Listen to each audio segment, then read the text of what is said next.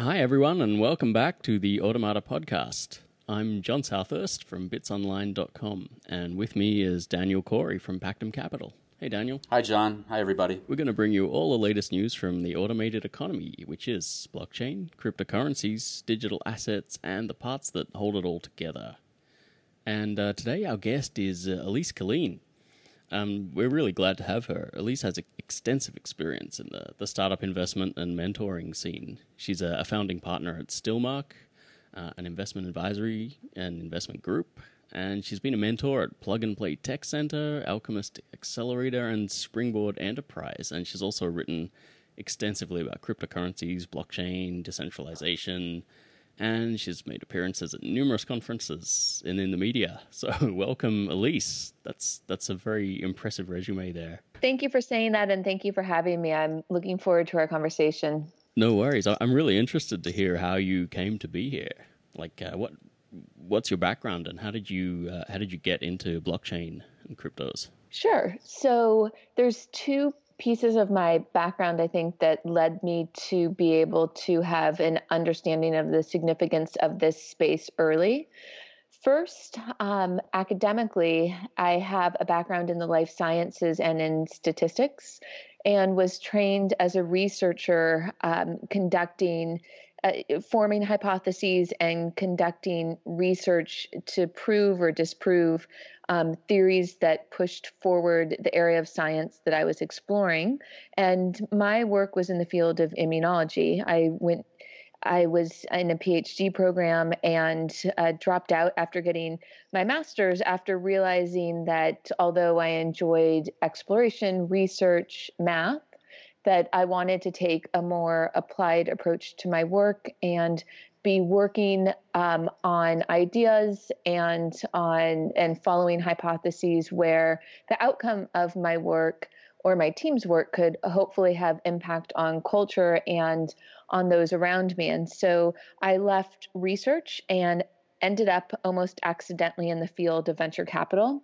When I left academia, I left assuming that I would become an entrepreneur myself and began to meet with other entrepreneurs and engineers and venture capitalists. And early into that process, there was a venture capitalist based in Los Angeles that uh, recognized from my background and my story and what interests me that in fact rather than being an entrepreneur that i was a venture capitalist and invited me to try out that field and practice um, by joining his team for a 10 week internship and that turned into um, that that turned into what ultimately became a profession that I've pursued for about the past seven years. So, as a venture capitalist in LA in 2011 and 12, I was focused on enterprise technology investments and infrastructure, and a little bit of consumer as well. In 2013, I found uh, blockchain technology and cryptocurrency and just did a, a, deep dive on the technology and began meeting with teams and started investing as early as that year. And what was exciting to me about working in the blockchain ecosystem as an investor was that there was an opportunity to do well while also doing good. So I saw an opportunity to produce, you know, standard venture capital style returns while also investing in an ecosystem and a technology that had the opportunity and the potential to change the world in a way that I believe is positive um, for individuals and for societies and just for culture broadly. Right. So, what, what aspect of blockchain was it that uh, that appealed to you? Was it the cryptocurrency aspect, or was it uh, something about the blockchain technology? Well, so I was interested in blockchain, or am interested in blockchain technology itself, and so some of the early investments that I made were in infrastructure tech. So, for instance, um, I was one of the first institutional investors in Blockstream in their uh, initial round.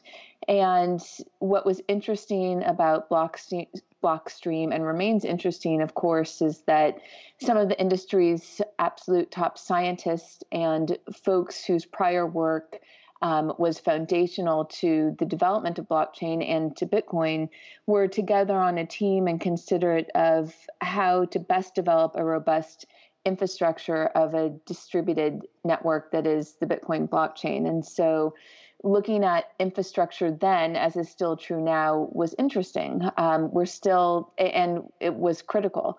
Um, and so, in addition to supporting uh, infrastructure development through investment, I also wanted to be sure to spend as much of my time there as I could to understand, um, although I'm a non technical investor, I wanted to understand as much as I could the um, what was the trade offs that were made by engineers that were working at the protocol level and how things would be optimized and prioritized um, so that we could understand how protocols developed and what future roadmaps might look like, and how, even though in this dynamic environment where um, you know the the future is being creative, to understand how decisions are made and what's prioritized uh, allows us to just frankly be better investors, um, whether we're investing in infrastructure applications, because of course um, regardless of where you invest, whether that be in infrastructure or enterprise tech or consumer technology in this ecosystem, um, it, it's all a collaborative. It, it's all collaborative, and so to invest without understanding how infrastructure or or basic protocols will develop um, is uh, you know, too risky probably to be considered venture capital. And so in early 2013 and 14, we wanted to make sure to spend as much time on the infrastructures as possible um, in order to inform our decisions as VCs active in the space going forward. When you first started in this, it was really just Bitcoin. And today we have Ethereum, there's Stellar, there's all these tokens what is your what is your sense of, of, of how far we've come and, and what needs to be improved in this market? Sure. So when I started, true, there were um, you know fewer uh, protocols um, that were active. Although I think it was more than just Bitcoin. So you know, Ripple was of course around, and um, certainly I was focused on Bitcoin um, and but it was a much earlier time, and there were you know maybe a handful of cryptocurrencies versus the several thousand that we have now. But interesting enough, some of the things that we, some of the concepts that we spent time on in 2013 um, were we we got to see early versions of things that now today have matured or there's more activity. So, uh, for instance, is um, I was one of the first VCs to look at the token sale space before it was called ICOs. So, Daniel, as you know, the first um, token sale really was in two, late 2013, and the first few were 2013 and 2014. And we looked at, at the time, I was at Clearstone Venture Partners in Los Angeles and led led diligence in um, without naming the exact token sales but led diligence for you know several um, investment opportunities within say the first three or four uh, token sales um, that we're seeing. And so, and this, of course, was for companies raising much smaller amounts than we see today. So, companies would be raising amounts of capital that really looked similar to a pre seed or seed round.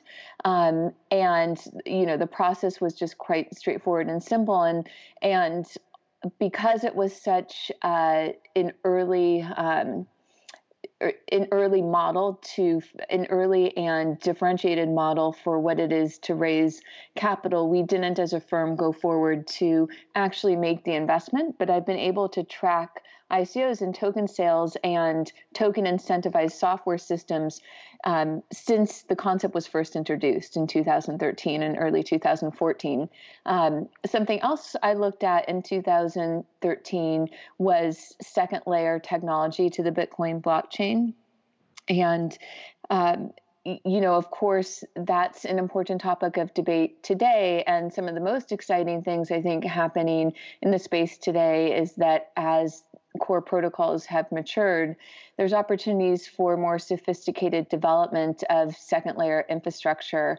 And so as we spent time on that and and learning about what that could look like or imagining even what it could look like in 2013, um, we're ex- we're even more excited for the activity at the second layer on the Bitcoin blockchain and it, within other ecosystems happening in 2018 and uh, beyond. So we spend a lot of time there now, as as we did, you know, five years ago. Wow, there's actually a lot there that we want to ask follow up questions on. But uh, since uh, since we went down the ICO path first, let uh, let me ask about that.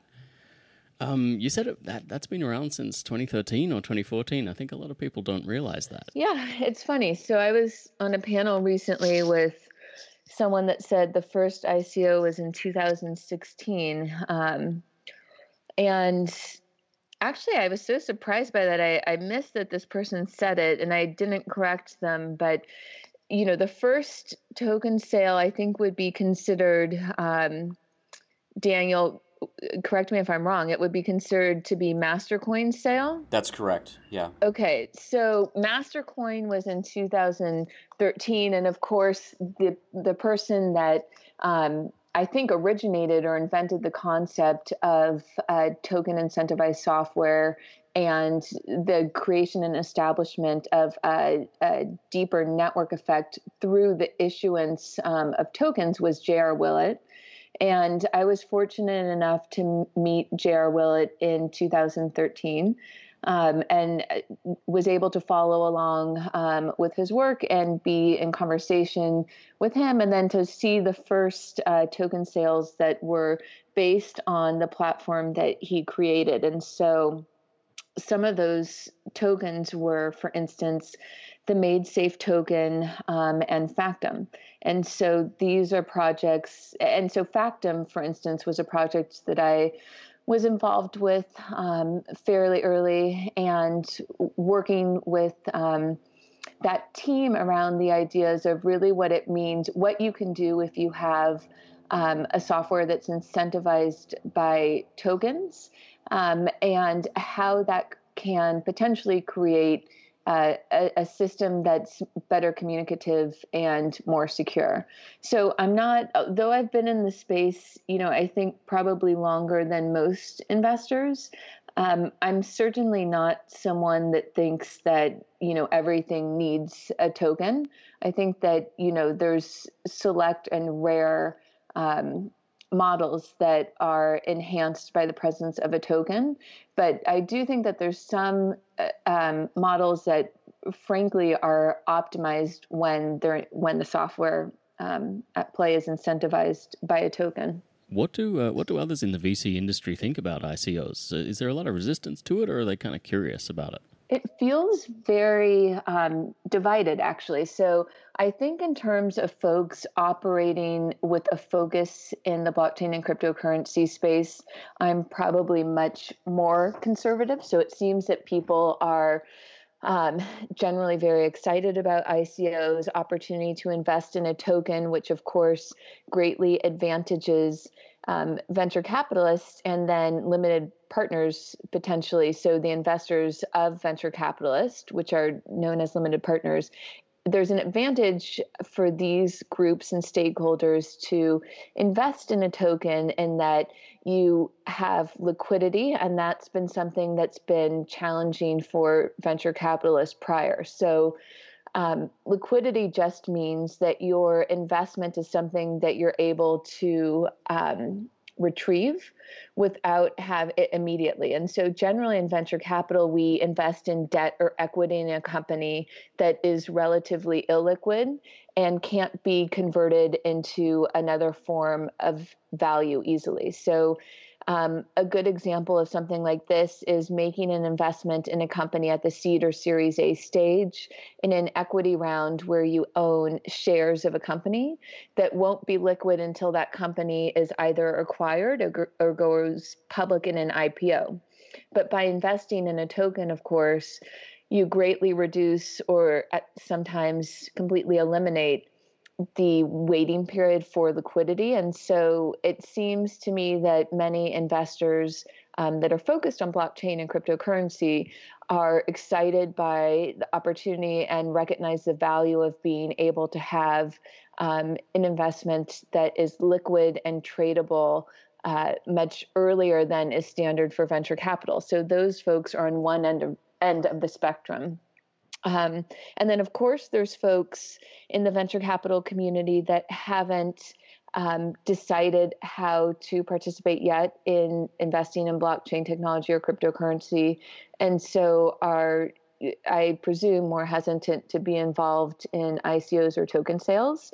And I think that in terms of my own practice and how I spend time, I probably look more similar to someone like like that. So we do um, we're generally focused as investors on investing in very standard debt and equity rounds um, as we would in a company that's uh, not focused on blockchain or not focused on cryptocurrency. And then an investment for us in something that is immediately liquid or converts to a cryptocurrency or a digital token is the exception rather than the rule. So represents a smaller portion um, of our practice. Do you think that ICOs or, or, or, tokens representing a startup is is that could that be the way that an entrepreneur raises money a decade from now? Like they won't do debt, they won't do equity, it'll just be tokens, or what, what do you think that that's going to look like from the the VC perspective? Yeah, I'm so glad you asked that, Daniel. So I think that so I expect that we will continue the the model itself of raising through the issuance of a token that is related to or incentivizes or is required for software will continue to mature. And so I'm not sure that it means more founders are issuing tokens, but I think it means that um, the right sorts of groups in 10 years will be issuing tokens. So I suppose what I mean by that is well actually let me let me back up and give an example.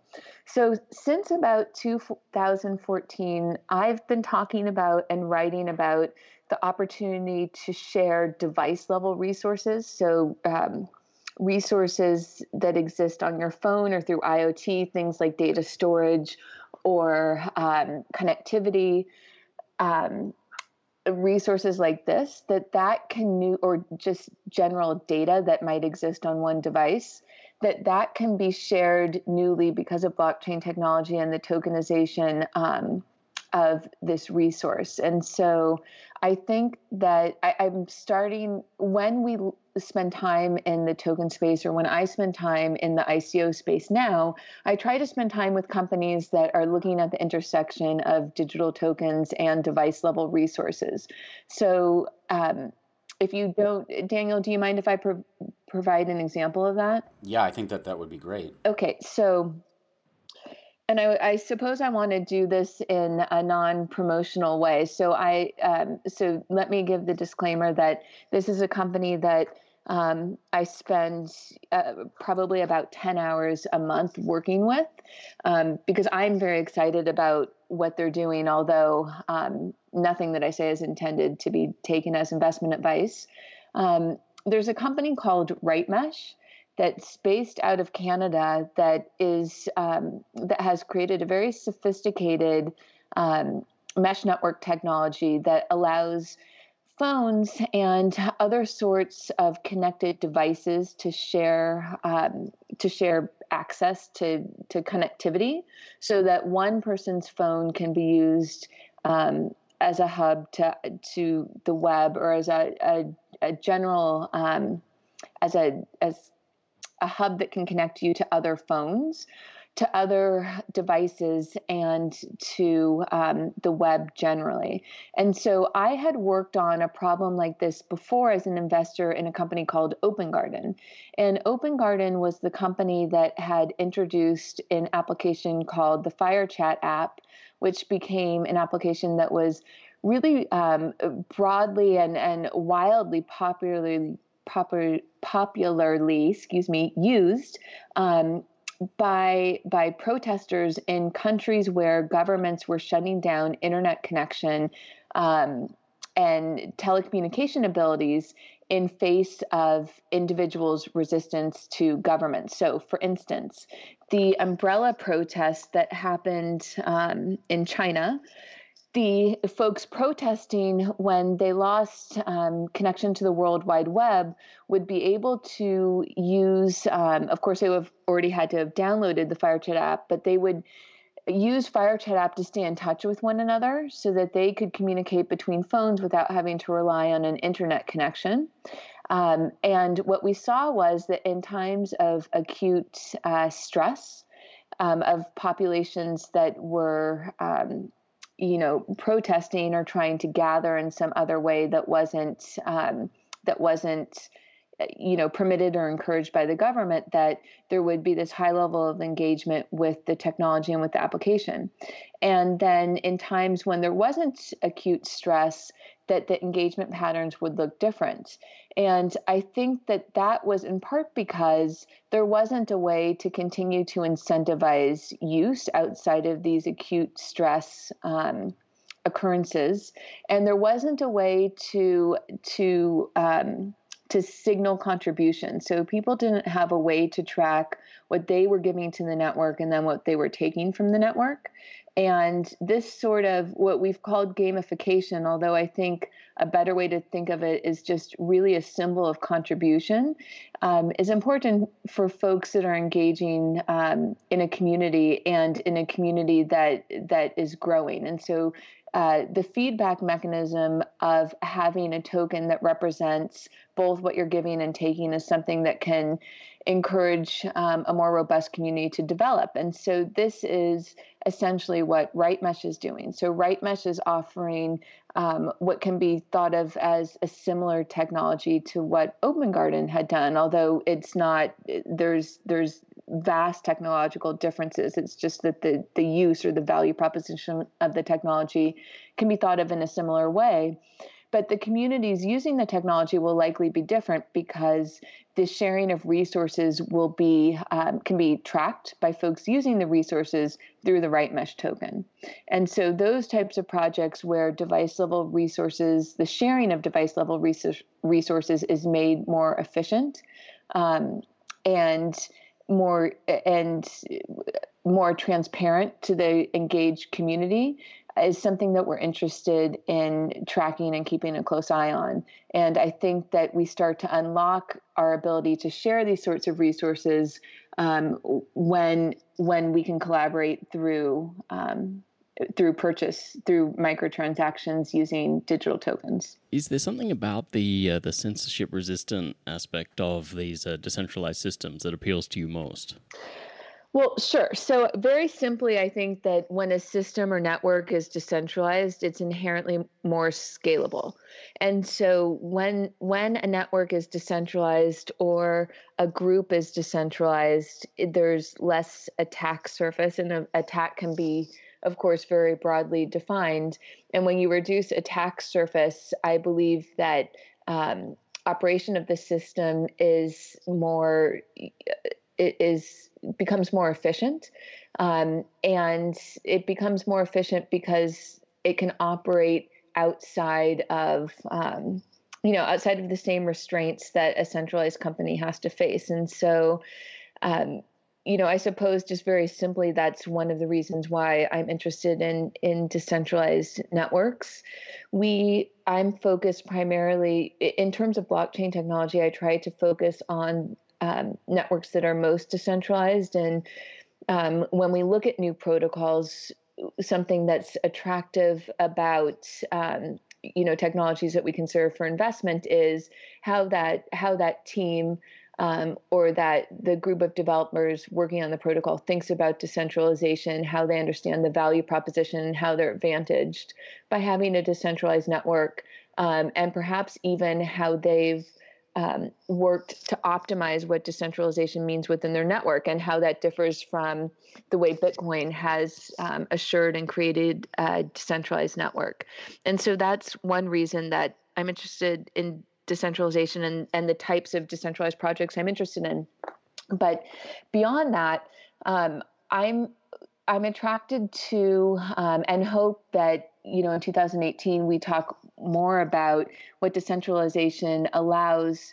Um, so concepts like the ability for individuals to be able to opt in and opt out of a system, um, concepts of um, you know ideas like uh, hard promises that can be issued by a technology versus a team. So, in having a decentralized system that an individual user can understand what they can expect from the software, from the technology, um, and can can trust it because a decentralized you know system and a development process and consensus process, of course, um, is more resistant to change, and so is um, easier to trust or is something that perhaps can be better relied upon than a centralized system that is quicker to change. And so these sorts of concepts that are um, you know, really frankly unique to a distributed network or a decentralized system um, are what are most attractive to me and I, I feel like as a community we've moved a little bit away from these topics um, but of course in 2013 and 14 and even in, in 15 and 16 really you know in the years before the price activity um, got as hot as it did in 2017 i think the core concepts of what decentralization is and why it was valuable were more discussed um, and that that's what drew me to the field rather than you know the idea of um, you know of wealth creation through coming in to participate in the bitcoin ecosystem early and um, producing a return through you know holding or trading a currency. One of the growing pains in this industry that isn't being discussed and i, and I, and I wanted to bring it up because i'm sure you have some thoughts on this is scaling we're, we're in this situation with these decentralized systems where they need to scale. And, and i feel like this is a whole new it's a whole new situation that just hasn't been encountered before. So what are your thoughts on scaling bitcoin ethereum all of these? What's like the holistic view that you you have on this subject yeah, so I mean, so really, we, so I had always, as I um, said at the beginning of our discussion, wanted to spend time and, um, and you know, frankly, like cycle, cycles and iterations of thought um, on how open source developers working on these protocols thought about the trade-offs they made when when um, in the process of advancing the technology, right? So um, understanding that it was a distributed group of developers that would be working on these protocols and that decisions you know would be made slowly and frankly that's a benefit of of having a distributed open source development group. So because we were spending time with these sorts of folks and stakeholders the developers um, you know in 2013 and 14 and you know it, and in the subsequent years um, I had always expected that consumer level scale would happen through second layer technologies. So it wasn't, you know, not, nothing that happened in 2017 on the technical side was really a surprise. And frankly, there had been great anticipation for it because we had always expected that in order to have, um, you know, in order for uh, every mom and pop shop, for instance, to be able to accept digital currency, that there would need to be the development of um, a second layer technology that could give uh, scale to the the primary protocol level. And so, we had always thought of um, you know transactions and data stored at the protocol level to be using a scarce and valuable resource, and that you and that that would be um, that would be something that would be leveraged by things built um, one level up. And so companies, you know, frankly, it was this was something that companies were looking to do as early as 2013, right? So Factom essentially is uh, a second layer technology that um, pegs back to the Bitcoin blockchain to leverage the security of the Bitcoin blockchain without forcing all the data collected um, in, by Factom software, which is used for enterprise record management, without forcing that all to be stored on the Bitcoin blockchain.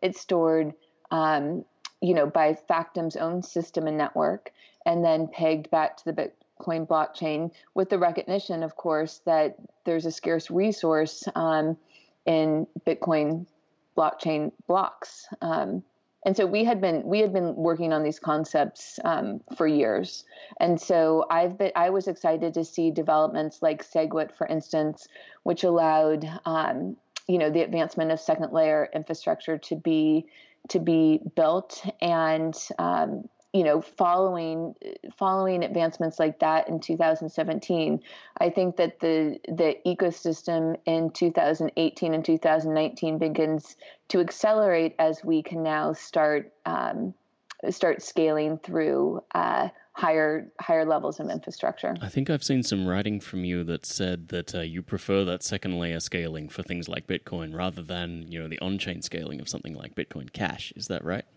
Well, sure, that's right. So if you look historically at how um, at how this space has developed. So even prior to Bitcoin, um, you know, much of the earlier writing on digital currency, or maybe not much of, but certainly thought leaders in the space of what it is to have a digital currency, um, had had always advanced the idea of using um, you know future and higher la- layers of infrastructure to help scale the the core um, protocol and the scarce resource of um, data that's committed through through block intervals right?